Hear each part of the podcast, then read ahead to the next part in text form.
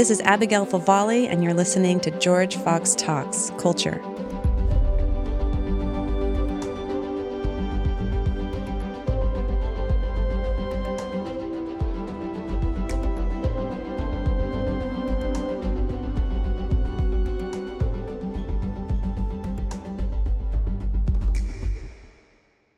Right. So I am here today with Dr. Anika Prather from Howard University, right? That's where you're currently a professor. Yes, In which department?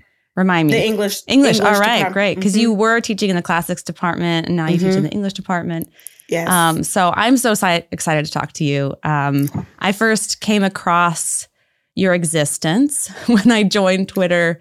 I don't know, uh, in January or something, which is still a life decision I'm evaluating. But one of the benefits has been um, learning about you and the work that you do, especially in the classical education um, community. So, um, one of the things that I've done here at George Fox um, in the past is direct our honors program. We have a great books program. Mm. And so, one of the questions that we're continually discussing with our students, with each other, is this question about like what makes a great book great? What should our curriculum look like? You know, we have students who go through the program and absolutely love it. And then we have some students who go through and think, I don't know, like, is it problematic that we've been reading so many, you know, dead white guys or whatever the, the Mhm. phrase tends to be? So um, I'm really excited to, to talk to you about race and the classics and the value Yes. of the classics and that whole conversation, right? Which tends it's it's been kind of simmering for a while, but now it seems to really have um, because of just the polarized discussions that are happening in our country. It's really hit a fever pitch, right? So Yes. anyway, so I guess like I don't really know where to start, but let's just start with this. So should we cancel the classics, Dr. Prather? What do you think? Oh, of course not. I mean, it's too interwoven into everything for Yeah. us to do that. We would lose some comprehension of very important texts written by all types of diverse people um, who have found themselves with this body of knowledge. Mhm. Um, and I can't, one of the things I try to say is there's nothing I can do about the past in that I can't do anything about the fact that, say, for example, Black people read these texts and then their writings reference these texts. I can't undo that. Mhm. And so, since I can't undo that, and I want to continue to read James Baldwin or Martin Luther King or Toni Morrison or even Achebe, I think Chinua, is that how you say his name? I Mhm, believe. yeah. I mean, and I could go on and on because it was so pervasive. I can't go in and say, well, these texts are no longer relevant to us now. So I'm going to go in and scratch out every reference to a classic text in their texts Mhm. it's too interwoven in everyone's literature, history, and life experience. And so canceling it is almost like you chisel out a piece from that. Right. You take away some bit of understanding. I know that for me, um, when I see a reference to a classic text and I go read that text, it it it it in um highlights the text of, of the African American text I'm reading even more because Mm. I'm now going back and I'm understanding why was this you know text uh, referenced here? What were they trying to illustrate by mentioning this one line from Mm. Shakespeare or this one line from Prometheus Bound or this one line from the Odyssey. Why did they do that? And when I go back and read it, I'm like, oh, you know, that's why. And then and then another thing that happens that's really exciting when I do that is the two worlds come together, Hmm. which is really uh, it's a really refreshing experience to see those connections made. Yeah, I would I want to hear more about this. So, I want to hear more about I guess the influence or the impact of the classics in the black intellectual tradition in America, Okay. right? It's like yeah. what role Yeah. have they played? Um, I don't know if you can think. I mean, you you just listed off quite a few black authors who referred to the classics, but um, can you say a little bit more about that? About how the classics have influenced Oh, black I think intellectuals? if if I go back historically, um, okay, when I first started this journey, so I've gone through an evolution in understanding this narrative. When I first started this journey, Mm. At the very beginning, I saw it as oh, it was a certain group of black people who maybe went to college and had this type of education. and they were drawing from this. Okay. Mm-hmm. Then as I got deeper, it was like, oh, more people were reading this. Oh, wait, this person didn't even go to college and they were reading mm-hmm. it. And then before long, I'm saying, wait, this is all they were reading. This is what my ancestors were reading. This was the education they had. It wasn't like only it was only for this group. Now you do have some who maybe took it further and went on to college and graduate school and got their doctorate in classics.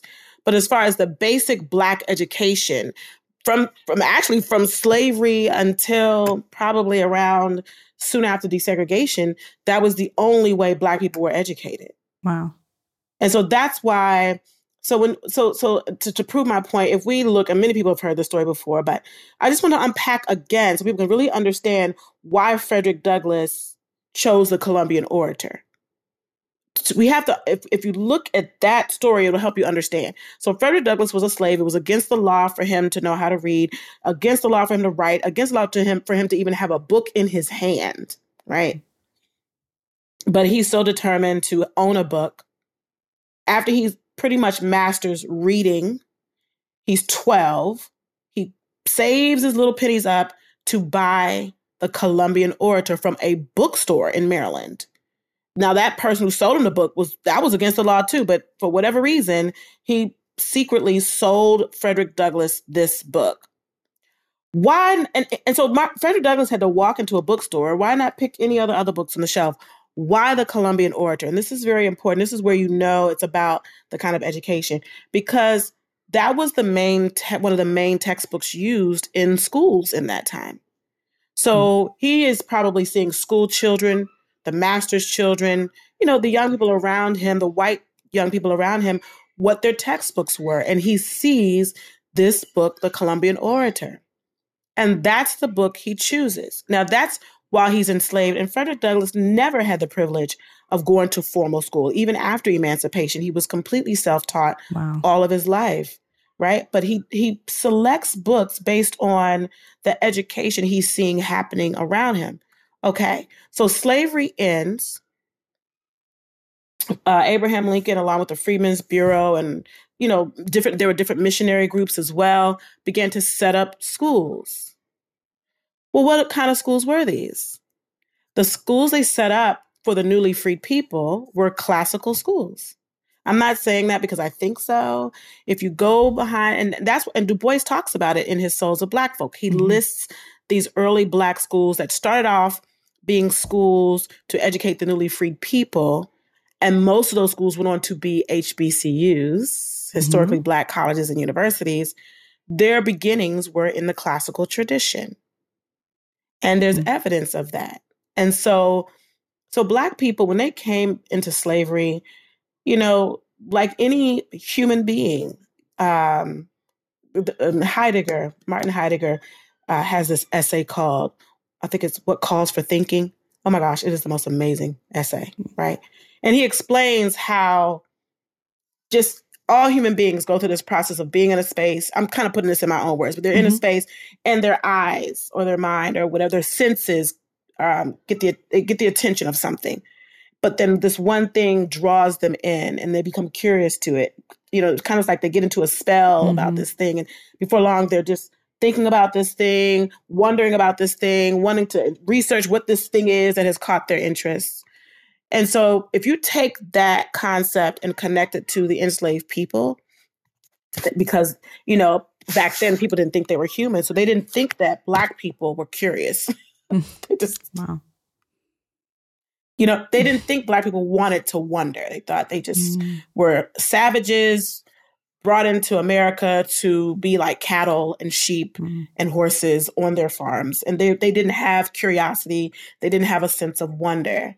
And that was a mis- that was a mistake. That was a good mistake because by, by by us by them thinking that we didn't do that, we were able to subversively learn teach ourselves to read, teach ourselves many of us taught ourselves to read and then um, but that that early self-education was in the classical tradition we come out of slavery and the schools that are set up uh, for the enslaved people was a type of education that only those people knew it wasn't that they were trying to force a racist curriculum on us. It's all they knew was the classical tradition. So mm-hmm. the first type of education black people had was classical education. And that's and, and I I proved that point, not to go on, on, but I like to just give examples. I have even quizzed mm-hmm. my mom and dad because they're in their 80s, right? So they're mm-hmm. growing up in schools before desegregation. And I said, I just kind of have this checklist. Did you do recitation? Oh yeah, we did do recitations. Did you mm-hmm. read? You know, I gave a list of books. Yeah, we did. Baby, you remember that book we used to have to read back in such? And I was like, so what does that tell you? And they're like, oh, we had a classical education. I said, exactly. And you could probably do that same assessment with other people who mm-hmm. grew up during desegregation. And so, to your point, the classical tradition wasn't so much us just saying, we must have the classical tradition. It was the only tradition of education that we knew. Mm. And wow. so that is the only education that we had. Then, when one of us would get it and become a teacher or a pastor or a leader in the community, we'd give it, give that same type of education to the students. And that reproduction happened over and over and over until Booker T. Washington came mm-hmm. in and introduced industrial education, and then desegregation came along, and that just pushed de- industrial education even more. And we we've been pulled away from that. But mm. classical education is part of Black heritage, wow. and that's pretty deep for me. Yeah, yeah, yeah. That yeah, that makes. Oh, that's so interesting. Um, yeah, it's one of the one of the kind of ironies that I see sometimes in this conversation. So when I have students who, you know, and I understand why they do this, right? They come to college, many of them probably have never really learned much about racism and yes. the history of our society. And so when they encounter that, it's shocking. They get fired up about it. You know, they get passionate about justice and social justice, which I think is awesome. Um, but then one thing I'll notice in the classroom is they'll almost whitewash the past, like out of good intention, but you know, they'll kind of read say Augustine, like Saint Augustine, who was African, right? His his mother was indigenous, Berber, yes. um, Algerian. So yes. you know, they'll read him as white, right? So they'll put him yes. on the list of of dead white guys, you know, Aristotle, all these people. So people who like if they were to just time travel and suddenly walk into the room, there's no way we would look up and say, "Oh wow, look, a European white male," you know? Right. Um, right. so there's there's this irony then that the classics almost becomes whitewashed. Um, so I guess I wonder like what your thoughts are on that. Like, are, does it make sense to even call the classics white or to call classical authors white? Okay, it's amazing you're asking me that question because, like, I think probably for an entire week that has been a debate on Twitter with oh. myself and followers and it's it's gotten pretty ugly and oh, I just quote script I just quote scripture because some of the things that people say are very troubling and one of them was Augustine wasn't black. He wasn't he was white. Um, he wasn't black and and this you know several people wanted to make sure we understood that he wasn't. They wanted us to understand the Egyptians were white. Uh, and so so any of any any of the ancient civilizations that have contributed to western thought there is a belief that all of those people had to have been white. Oh, that's bizarre. That the set it's very bizarre, but it reveals a lack of reading. What mm-hmm. what it is is there's assumptions made based on images people have created, mm-hmm. and that's the belief as opposed to doing the work of doing scholarship to figure out mm-hmm. what is really there. And the beauty about the ancient texts, they do something that that texts after that, I guess after medieval, don't do as much. Is they're very clear on describing the the cultural background of the person, where mm-hmm. they're from, who they are, even to the point of describing the color of their skin. Mm-hmm. And so now St. Augustine, of course, we don't do that, but we know where he, it doesn't describe what color he was, mm-hmm. but you can research and say, well, Berber and mm-hmm. this, and this is what they may have looked like. We know he may not have been as chocolate maybe as I am, but he was definitely a man of color. Mm-hmm. And so, um, and, but the, the information is there, there for you. And so to answer your question about our classics white, let, let's first of all separate mm-hmm. classics from the canon Okay. So classics, which I always consider from the academic perspective, the text of ancient Greece and Rome. All mm-hmm. right, And so classics, I don't consider that only dead white males mm-hmm. because mm-hmm. when I read them, I do see an intersection of ethnicities. Mm-hmm. Now, I do see that now the predominant representation is those from Greece and Rome. That's that's Mm-hmm. predominant, but it is not. It does not. Um, it still includes the voices of other people of color, hmm and that's and and and even the another beautiful thing that ancient authors do is they will tell you. Uh, if they say know some knowledge that they got from Egypt or Ethiopia or whatever, they'll say, "Oh, and the Ethiopians do this, and so this is why Mhm. we do." They'll give that credit. Euclid will do it. All of them will say, "We got this from this ethnic group." You know, Mhm. um, Herodotus was willing to leave Greece and travel all around through Africa, and he he leaves his cave to understand humanity more and to write the histories. And so, because of that constant, um, and I consider the Bible a classic text because um, of how much it talks about ancient Greece and Rome and these ancient civilizations and how they all intersect there. And it follows a similar pattern of some of the ancient writers to be very descriptive of where people are located and where they're from. hmm And so that's helpful to us understanding the intersection of ethnicities. So classics, I don't consider white, hmm especially since white is a new term. It's not even in the ancient time, Exactly. right? Yeah. And and they they I love the Bible. Even if you're not a Christian, you can appreciate the Bible. Even if you see it as a myth, the stories are written in a way where you see the intersection of so many different ethnicities. Mhm. You know, perfect example: the Ethiopian eunuch Yeah. like who like he's he's just riding along ethiopian probably could speak amharic or whatever but is reading a hebrew hebrew scroll hmm and he leaves ethiopia to go up to jerusalem and ends up talking to philip a jewish man so and and the way it's written in scripture is like oh this is not abnormal Yep.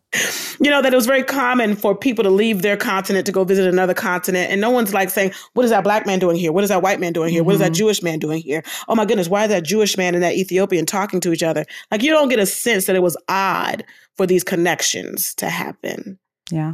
and and, he, and and at the time the ethiopian eunuch is going into an area that was controlled by rome and there didn't seem to Mm. be an issue with him going into a province of rome of the roman empire so so people color didn't wasn't a thing like it is to us. Right. right? It wasn't a thing. It was like people intersected. They left one continent and went to the next. And so you see that play out in scripture. And then if you compare that type of writing to other his, ancient historians you see that they're they're not uh, reticent about talking about the diversity in the space and the intersection of ethnic groups in the space. Okay so and that's why i love classics. Okay so that's classic so i do not Mhm. consider that white um, somebody said we should call it mediterranean because a lot of it's taking Mm. place in the middle east Right. um, I don't really know what to call it. I'm so new to this world. I guess I, I don't know. I'm I'm still stuck with classics because I'm like, to me, a classic is like a classic car or a classic Mhm. shoe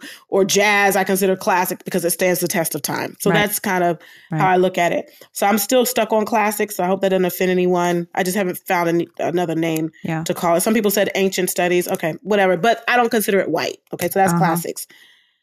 The the canon uh, often gets that label, and I think it's because, like, say, if you look at the work of Mortimer Adler, hmm you do see an absence of diverse voices, and we just have to be honest about that.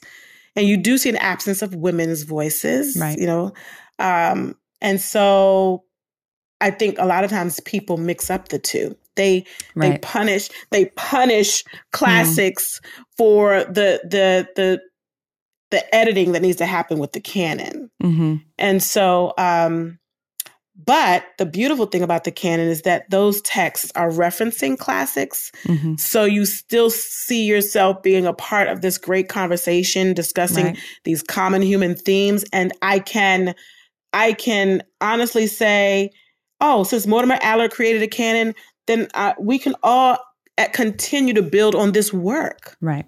That's how I see it. hmm Not not something to get mad at or to discount because he he was just starting from his his center point, you know? And Right. so I would say that he gave us a formula. If I go by Mortimer Adler, uh, his formula was that if you're in the canon, you are part of, you've made yourself a part of this great conversation. You're referencing the ancient authors and authors that came before you about these common themes and so on and so forth. Well, then I have, I, in my mind, I've created a canon and it includes Black mm-hmm. authors because mm-hmm. Black authors reference these works as well. And mm-hmm. not just classics, they reference the works of the canon as well in a lot of their writing. Right. So it seems like there are too often these like polarized extremes, like, Yes. Um, we need to preserve the canon. And so you really police the borders of it, right? And yes. you, you kind of just stick with the Mortimer Adler version. Yes. Or we just need to blow the whole thing up, right? right. We need to like get rid of everything, you know, prior to 1900 yes. or whatever, you know, prior right. 1900.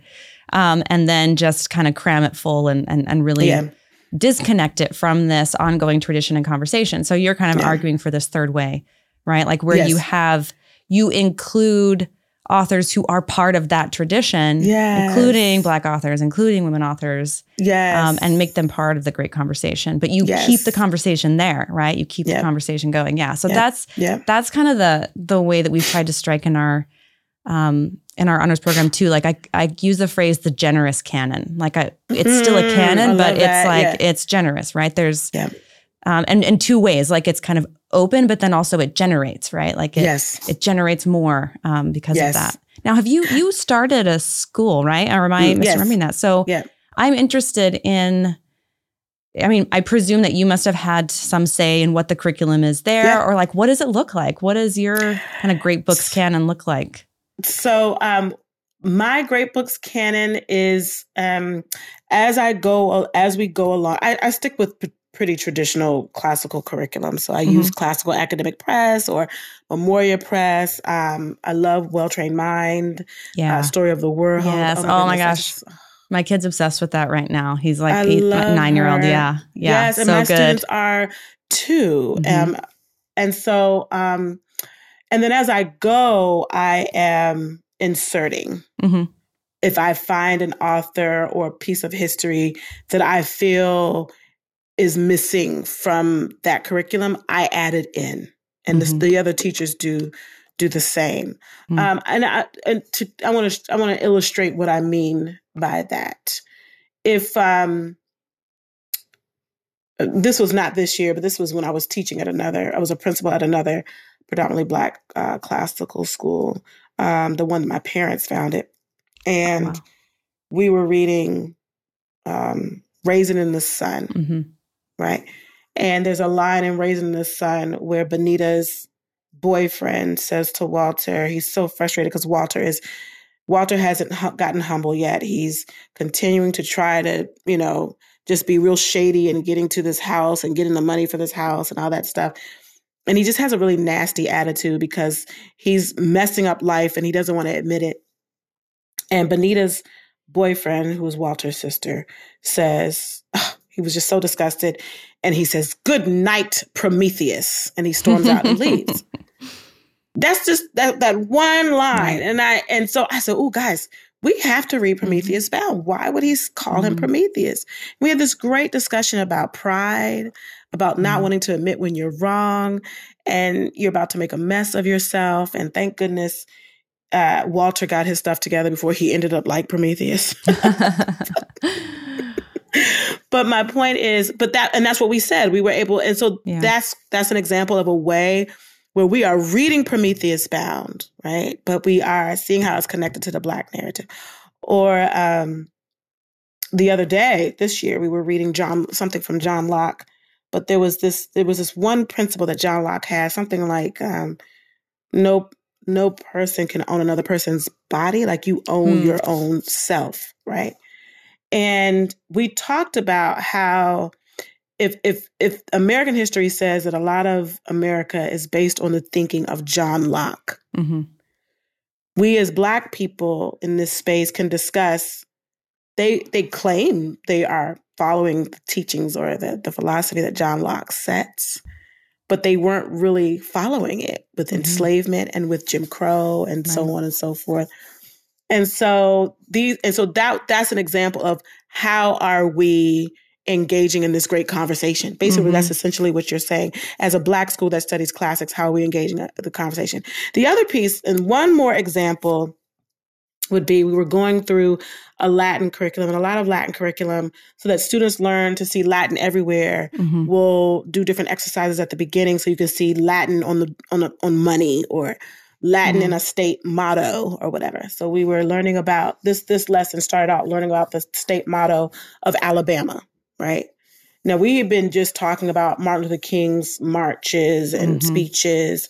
We looked at some video of when the children marched in Alabama and things like that. And so I can't remember how to say the quote, but it was um, a, a, Latin quote which meant "We dare to defend our rights." That's that's the mm. that's the motto for Alabama. So we looked up when that model was created. It was created back in the early 1900s.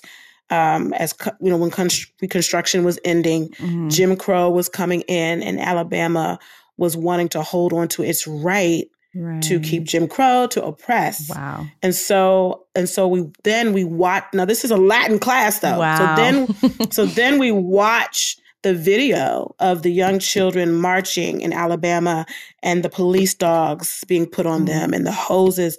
I said, look at them defending their rights. Yeah. Wow. You turn it on its head right there. Yep. I said, so look at them. They're defending their rights. Mm-hmm. Black people were marching to be considered equal. But Alabama's like, no, we we we, we reserve our right to keep mm. you in your place. Mm. And and then we pull up the coat of arms for Alabama, and there you see right there in the middle the Confederate flag. Oof.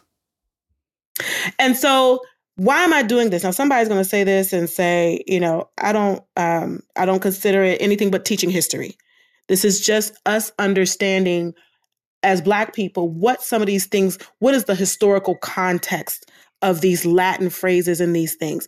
And then also, I tell them this I said, somebody is misusing classics here. So it's not even a lesson hmm. to make them angry. It's, I want to show them that this is not what classics is about. Mm-hmm. Someone taking Latin phrases and Latin mm-hmm. and classic references to to support a racist history and I'm not saying Alabama may be like that right now, but they may need to adjust that so mm-hmm. that we mm-hmm. can distance right. ourselves from that history. Right. If we're really saying we're moving forward, but that that's for another conversation.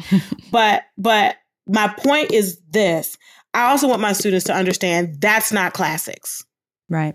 And one of the one of the the disagreements we I have with especially on Twitter is um, you will get a lot of people who are into um, unhealthy thinking when it comes to race relations. And part of it, they say we're part of this is Western civilization. No, it's not. Mm. It's not because when you look at the writings of Aristotle and what does it mean to to live in community with people? What is mm-hmm. civic friendship? What is you know those things? And these weren't perfect people. Don't get me wrong, right. you know, but I my assumption when I read Socrates or when I read Aristotle or any of those other things, when I read Herodotus, I would think they would look at America and be like, "You guys are crazy. Like, what is wrong with you?" I really think they would, they would think like that. And so mm. I said, but people have misappropriated classics mm. and made it be attributed to things that are racist. And that right. is why we're in the situation we are right now. Mm-hmm. And I have to unpack that because these are kids who have parents that are wondering why why does Dr. Prather have you reading this and right but but now they can defend that's Miss Miss Anika or Dr. Prather is showing us that is not really classics that's somebody mm. misrepresenting it right or making a wrong connection to it I hope I'm making sense but I yep. so it's I try to do I want them to know the truth, but I want them to know it in love. Yeah. And then, and I have found teaching that way has made them love classics more. Hmm. Right. It hasn't, and it's even made them love people more who don't look like them because you're understanding the historical context of things and and appreciating the journey mm-hmm. of humanity here. Right. Yeah. What's the history of the misappropriation of the classics? Like when did that kind of begin historically? Is it just kind of does it unfold just at the same time as you have the you know colonial era to, and, uh, yeah. you know and and so i this is this week is the first week i've desired to want to figure out when did that happen i asked the question um, and the I hope I'm not getting you getting you away from what you want to talk about. But That's great. I feel it's I feel it's connected. So one day I went on Twitter and I said something about, oh, I just love my black heritage or something mm-hmm. like that. And uh, now people who follow me know that I'm very open. I'm not. Um, I don't. I don't do black pride or anything like that. Mm-hmm. But I mm-hmm. do love who God has created me to be. Right, and I've always explained myself in that way. But um, and all of a, all of a sudden, somebody randomly says, um, "Well, how would you feel if I said I love my white heritage?" Mm. And I said, "Well, actually, I I wouldn't. I mean." I said, you know what? And I was mm. very sincere. I said, I literally don't know what white heritage is. Like, mm. what is it? And at that point came all of these tweets it's Western civilization, it's Western civilization, it's Western wow, civilization.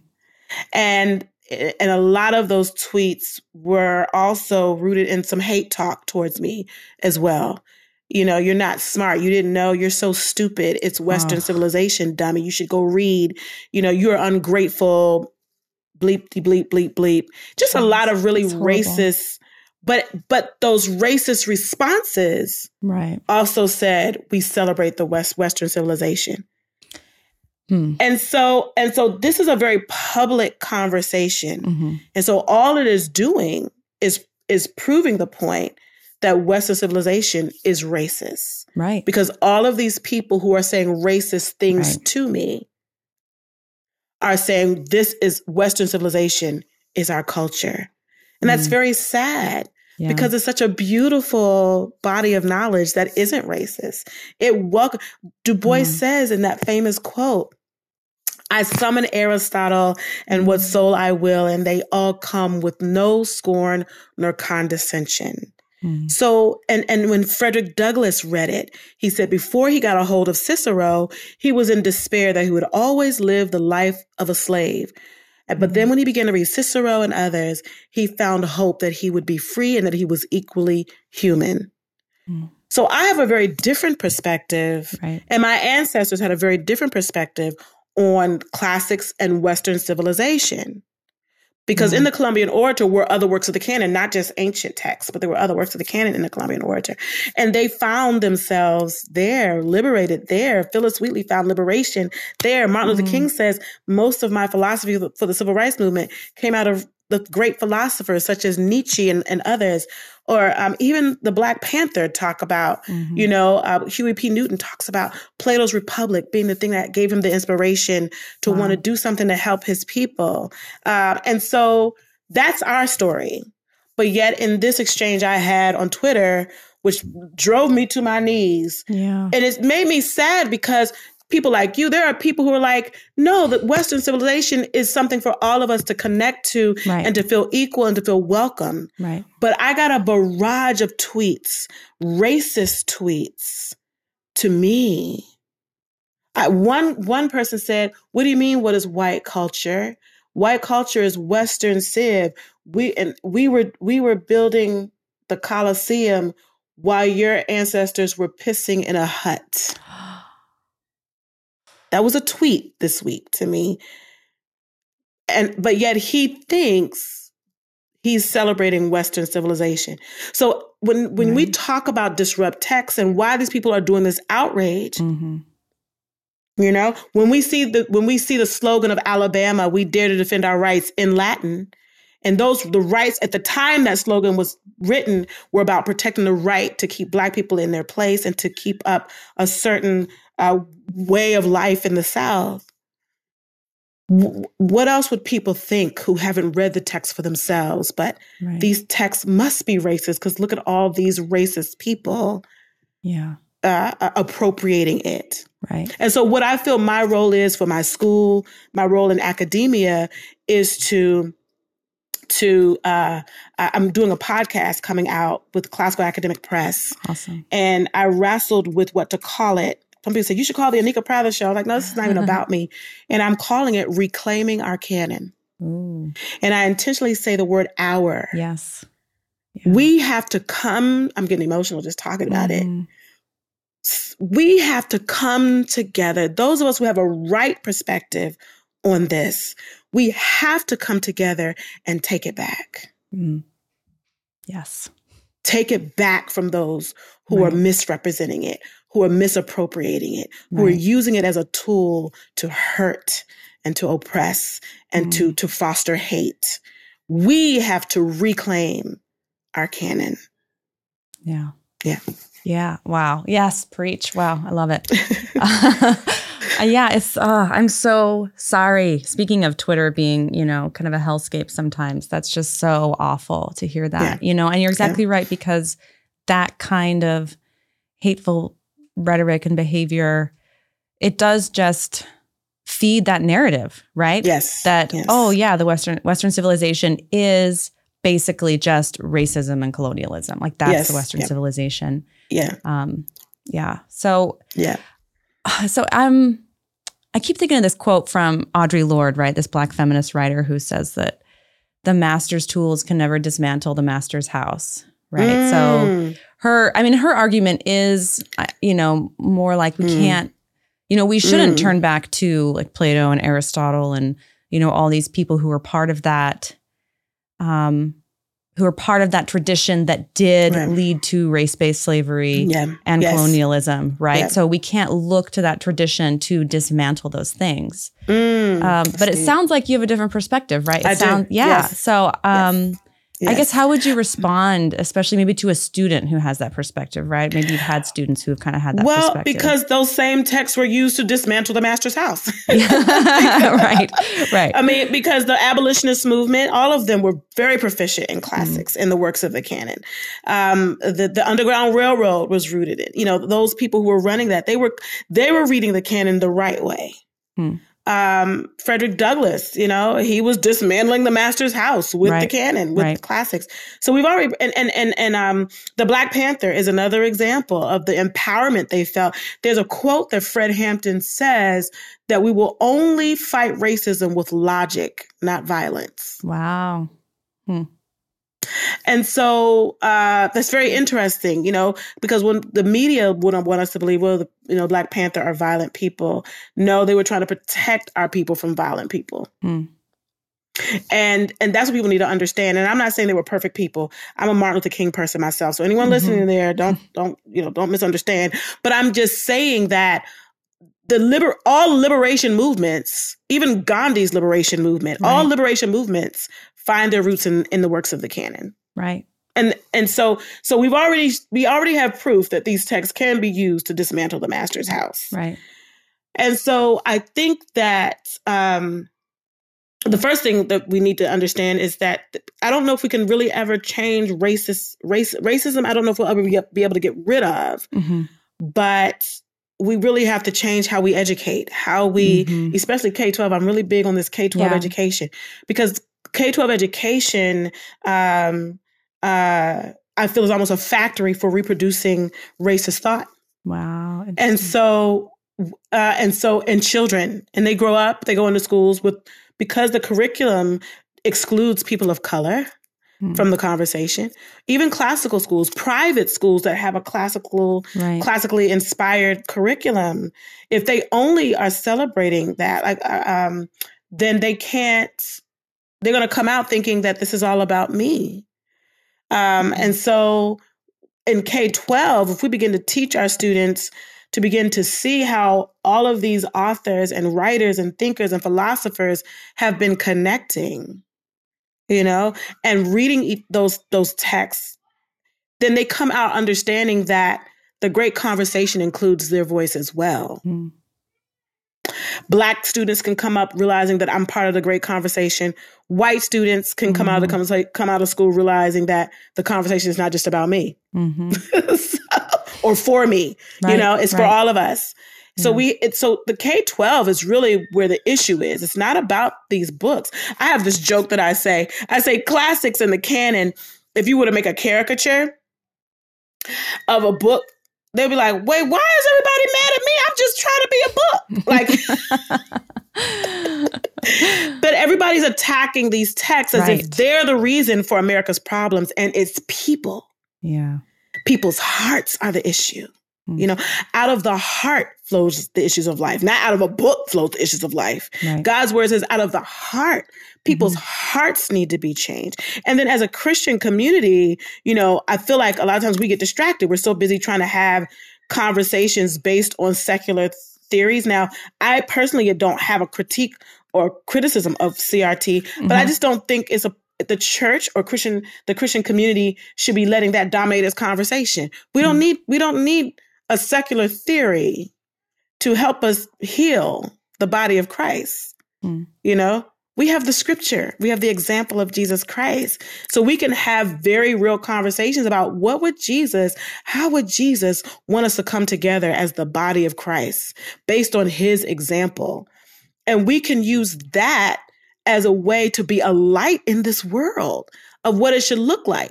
But at the same time, these same people that say some of these racially insensitive things are often found in the body of Christ. Mm. And so there has to be a heart change. Mhm. There has to be a change in how we do education. And and all of that has to come realizing that number 1, we're all sinners saved by grace. Mhm. And number 2, that um God is no respecter of persons, that we're Mm. all made in his image. We're all a part of human history, and we teach and educate in that way. It sounds, I'm listening to you talk, it sounds like the debate seems to be about whether or not to, you know, whether or not we should still read or study the classics. And it seems like what you're saying, no, the question is how we do that. The question Yes. is how we read the classics, Yes. not whether or not we should. Right. Um, because in Yes. order to really understand our heritage at all, Yes. we have to we have to reckon with these texts, yes. um, Yeah. and they have been used and misused, Yes. misappropriated.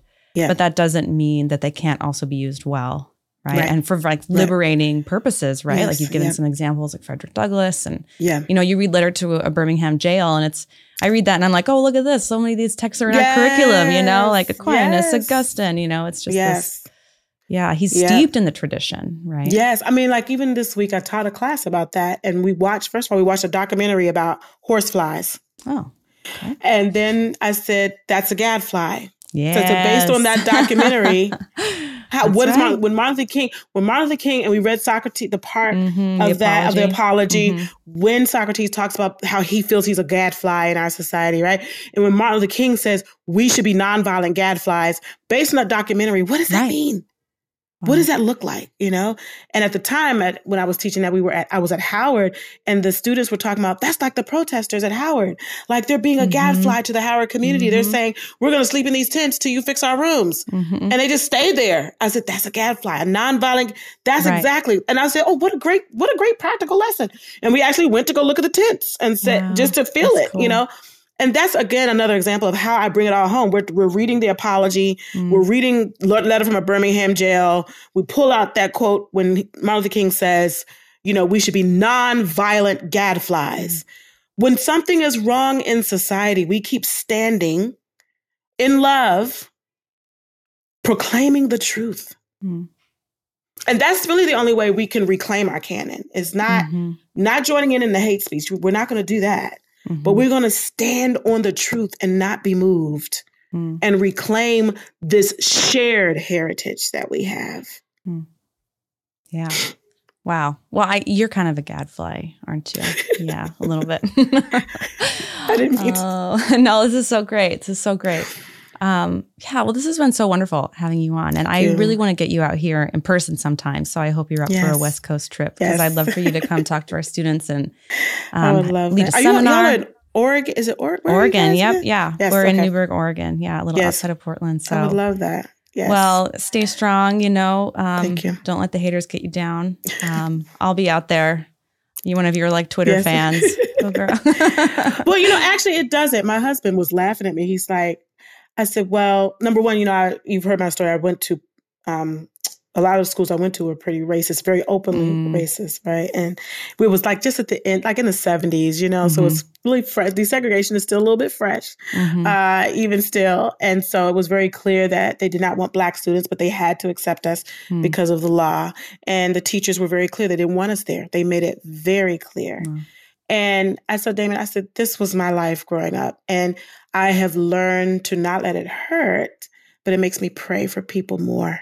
Wow. Because any any time someone wants to stay in that pace place space of being seeing someone as inferior, being hateful to someone just because of the color of their skin, and you don't know their heart, reveals uh, a healing that needs to take place inside mm-hmm. the person.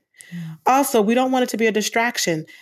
You know, we can leave them in the hands of God and continue to focus on those that want to join in this process, this journey of um, of, celebrating our shared heritage around these texts. Mm. Yeah. Well, amen. Yeah. Yeah. All right. Well, keep doing what you're doing. Um, thank, thank you. you. so much again. And I will talk to you again in the future, I'm yes. sure. Yes. Thank you so much for having me. This has been a production of George Fox Digital. If you like what you're hearing, subscribe to the George Fox Talks podcast on Apple, Spotify, or wherever you get your podcasts on your phone or computer. You can check us out on the web at georgefox.edu/talks, where we have videos, publications, and more. And you can also find our playlist on YouTube at youtube.com